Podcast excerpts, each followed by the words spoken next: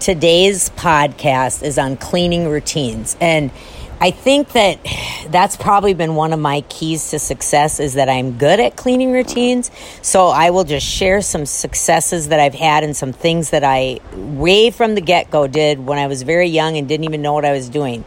So one of my mentors, Kay Crawford, told me expect more that than you think they can do, and they will surprise you. And I feel so many of us underestimate how much kids can do.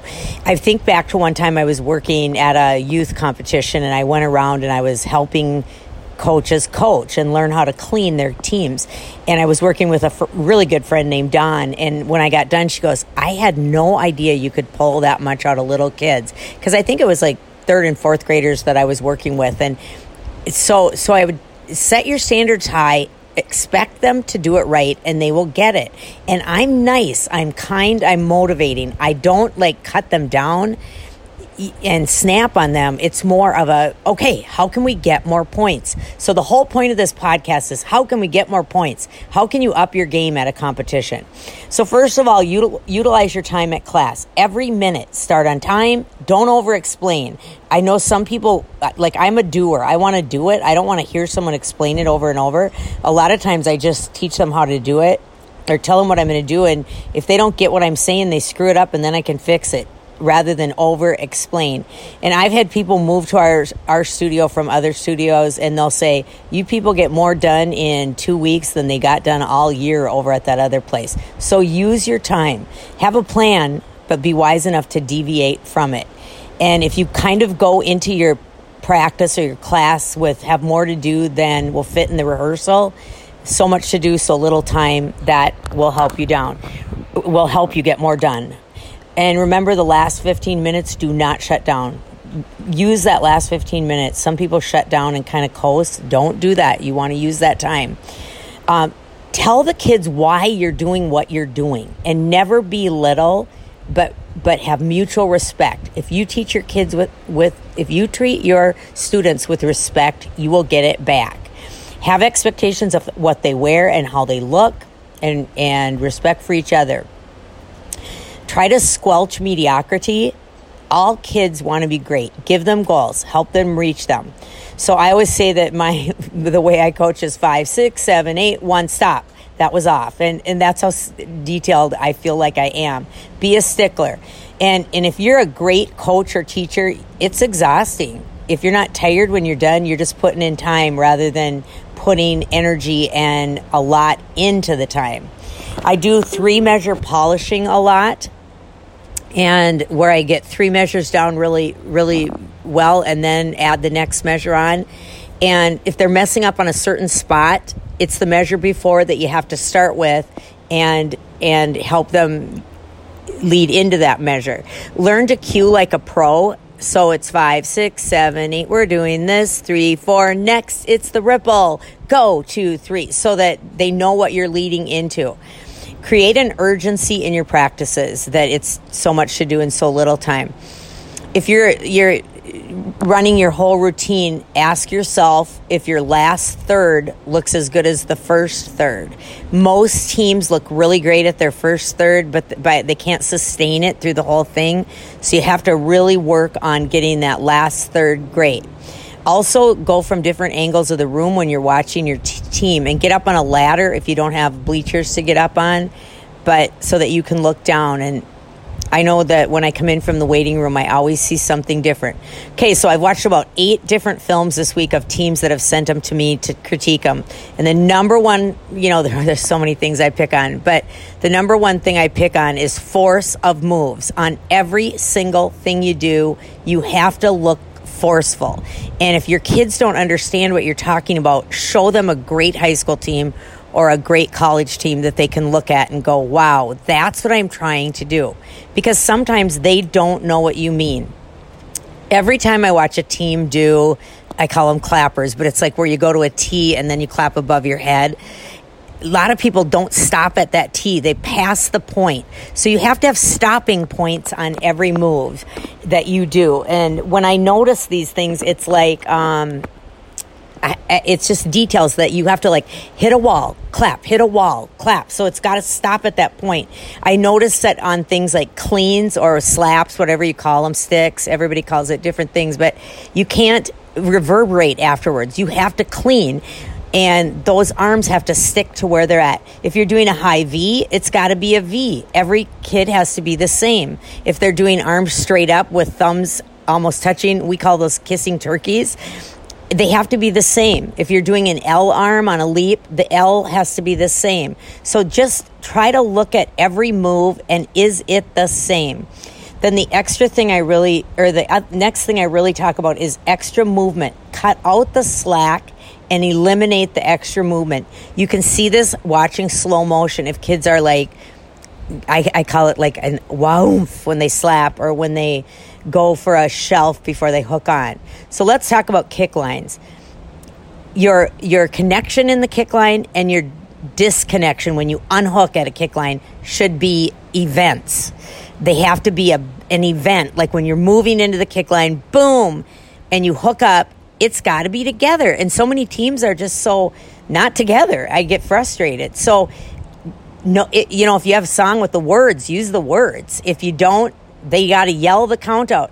A lot of times when my high school team um, is having issues with a kick line, we add a verbal, or if, or if there's a certain part where they're having an issue, we add a verbal, like slay or get it or you know, we just yell it out. No one can really hear that, but it helps them be together. We do that on spots too, by the way, like when we're turning spot, spot. You know, if they're yelling it, hopefully they're together. Okay, so the next thing I would talk about is transitions, formation changes, basically. Most teams shut down on formation changes, and that is where to get some free points, like free points in bingo. You've got to, if you just work on your transitions and beef them up like they're an event, like pick up your feet more, um, look aggressive, have your head up, have your upper body in a way that it really shows confidence. So let's talk running. I watch te- teams do these kickback running like a, in kick a lot it's it's supposed to be called kick butt running. You need to kick your butt. And some of them are so lame, they're like low and they need to really get precise, staccato, tight, whatever you want to call it, be on the balls of your feet and stop together. Like some people like slough into the kick line and don't just get get there on a certain point. So we always add a spaz like if we get to the kick line or get to the formation we add like a spaz on the last beat. And again, we'll yell something so that we, it, it kind of makes our minds know that we're there and kind of jerk your shoulders back, whip your head up to make it look uh, like a bigger deal. If you're marching or walking, pick your feet up, look intentional. Think scuffling compare, you know, like shuffling, scuffly feet compared to precise, tight, picking up the feet. Um, keep lines straight body directional changes is a big deal. And I didn't get that in my first years of coaching. When you're turning to the side, your shoulders, your head, your hips, everything should all like jolt to the side.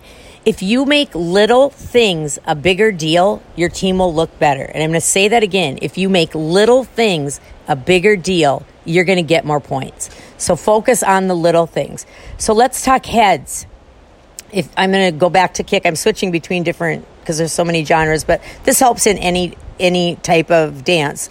Your heads have to be the same on all moves. Like whether it's a leap, a kick, whatever it is, your head has to be and, and if you will look at people's if you will look at your kids' heads, that's a huge way to up your points. I, I always said when I was a young coach, I, I, went into a competition once and I watched a team called Burnsville, and they were so excellent that I knew they had us by their heads that day.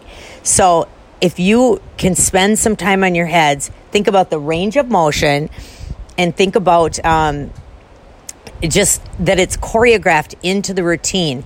Like, for instance, on kick, are you doing your head on the prep or are you doing it on the kick? There's no right or wrong, but you really have to be consistent with habits. So it's the same. Okay, now I'm going to go into um, sameness. Close your feet. That's coaching. Your mouth should never be shut. If if feet are apart. I do a lot of um, just taking my fingers and looking at the kids and going feet together and like kind of pretending my feet my fingers are are legs and going feet together and they know what I'm talking about. So files are huge, arm angles, you know, are you back to files? Are you behind the person in front of you? Um, here's another big thing to watch as a coach: not leading off to the next measure. You have to complete ones, and you have to complete eights. You have to hit the one when you get there. I always tell my kids championships are won on first kicks because a lot of teams get in by the second, but they do not hit that first kick. So a lot of times we'll go, like, say we're going into a, a kick line, we'll be like travel two, three, four, five, six, seven, eight, one stop so that they get that first beat in. And then your eights, a lot of people start, especially like on our team this year, we, our poor little shorties, they had so far to go that it was very easy for them to want to lead off on eight so they could get to their place. So really watching eights and ones and cleaning those and use video for that. It's or use truth pictures. One of my coaches clip just takes a lot of like she shutter almost shutters it so it goes fast and she throws them out on the table printed out like here's some truth pictures. Check your feet. Check if your feet are together. Check if your feet are pointed. Check if your head is the same. They're painful but if you're competitive the kids want to try to get better. So um, now I'm going back to force of moves and just think of some things. If you're doing like a peel or a ripple, whatever you call it, think about adding a head and a a change of direction and think about how forceful you can do it. Find somebody that's tight and copy them on your team. You know, we, we used to have a kid on our team named Haley Norton, and she was so tight. Another one comes to mind, Jess Jess Dowd. We, she was so tight. They they would copy and emulate that person. So say you have a measure that's not tight, do it over and over until they get what you want. And then cheer like a crazy person for them when they finally get it. So, again, you've got to make it a passion and make it fun. You've got to find a way as a coach to never cut them down, but to inspire them. Like, you've got it. We are going to get this. Here we go. You know, you you don't ever go, you guys are horrible. We look terrible. You're not trying hard enough that's going to get you nowhere. They're just going to dig their feet, their heels in, you know, in the sand. You, have got to be positive. So let's just talk about um, projection and performance points. One year we were at sections and we were really tight with another team, and, and we told our kids, we can't fix our you know, you can't fix your turns today. You can't fix your kicks today. You can't be more flexible today than you already are but you can control your energy, your tightness, and how you're doing what you're doing. And on that given day, there were eight judges, and we had tens across the board, except for one judge gave us a nine. That's pretty good, too. So we had 79 out of 80 in the performance projection category. That is points. You got to get those points. So, um, you know, and I'll say this to our youth directors the kids have to know the routine to be able to perform and they have to practice performing when they're doing it. I always tell my kids pretend you're at the event so when you get there, you've already been there. Like if we're practicing to go to state, we're imagining ourselves at the big Target Center. So you you you don't just all of a sudden the day you get there try to add in the smiles and the energy, whatever.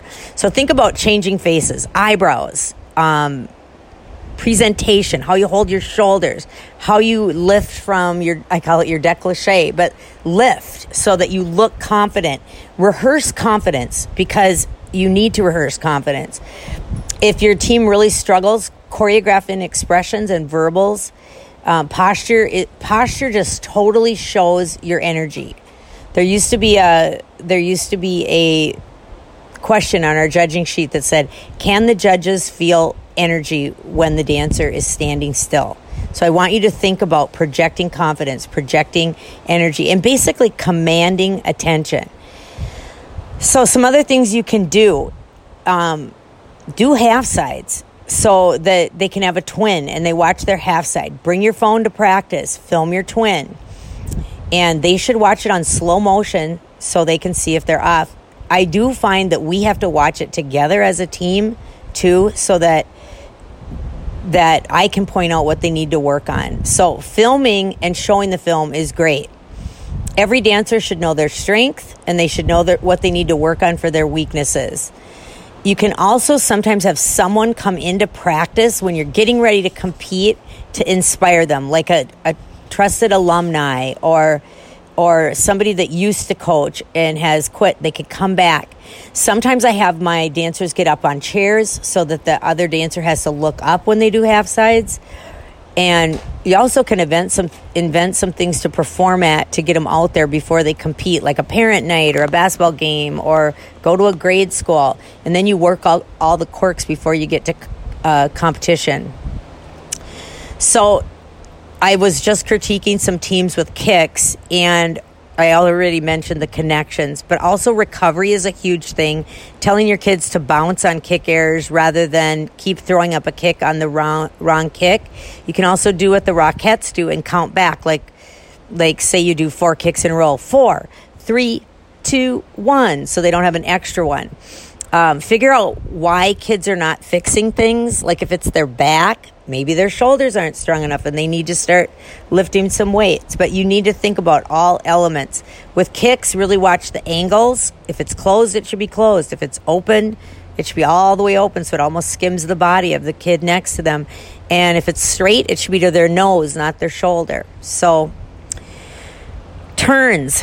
Um, let's just talk about how you land them you need to have an exact landing and you need to be strict about how you do it and, and some landings may be different but a lot of kids like will step out and they get the file all out rather than like jump out of it and split split i talked earlier about yelling your spots they also need to recover one thing i feel like my team has gotten better at in the last five years is we may not always be together on our terms, but we're way better at fixing it if we're not. With self awareness, if we get off, we can get back on.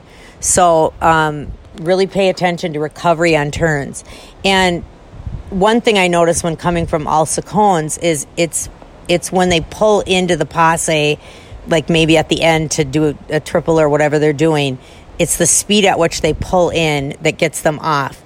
Sometimes I film them in verticals to see if they're the same. And then I can slow motion it and see who's off. So that's just a little tip. But practice them right and demand your kids finish the turns always and never let them like not not do a good job at it. And and some teams just don't have that culture or that habit my kids are so trained that like if we're doing across the floors, they back up to get one more in because they want to do well. So you need to, you know, like you know how some kids quit early when they're doing across the floor. My kids back up and want to get one more in because they want to get better. So um, you also have to think about endurance if your team's not making it through, you know, if they look great and then all of a sudden they fall apart, it's endurance. We really see that on turns. So a lot of times if we do our dance the whole way through, then we'll go, okay, let's hit the last turn set while we're tired and try it while they're tired because if they can't do it while they're tired, they can't do it. So, um, I just can't. I'm trying to think what else. I just think some people take too long with their speed of teaching. I never wait for my kids to line up and I I number them off myself rather than have kids go one, two, one. You know, I'll go down the line one, two, one, two. Use your time. Uh, so there's a lot of different learning styles on your team, and and kind of be aware of that. I think repetition is one of the biggest things for kids that s- learn a little slower.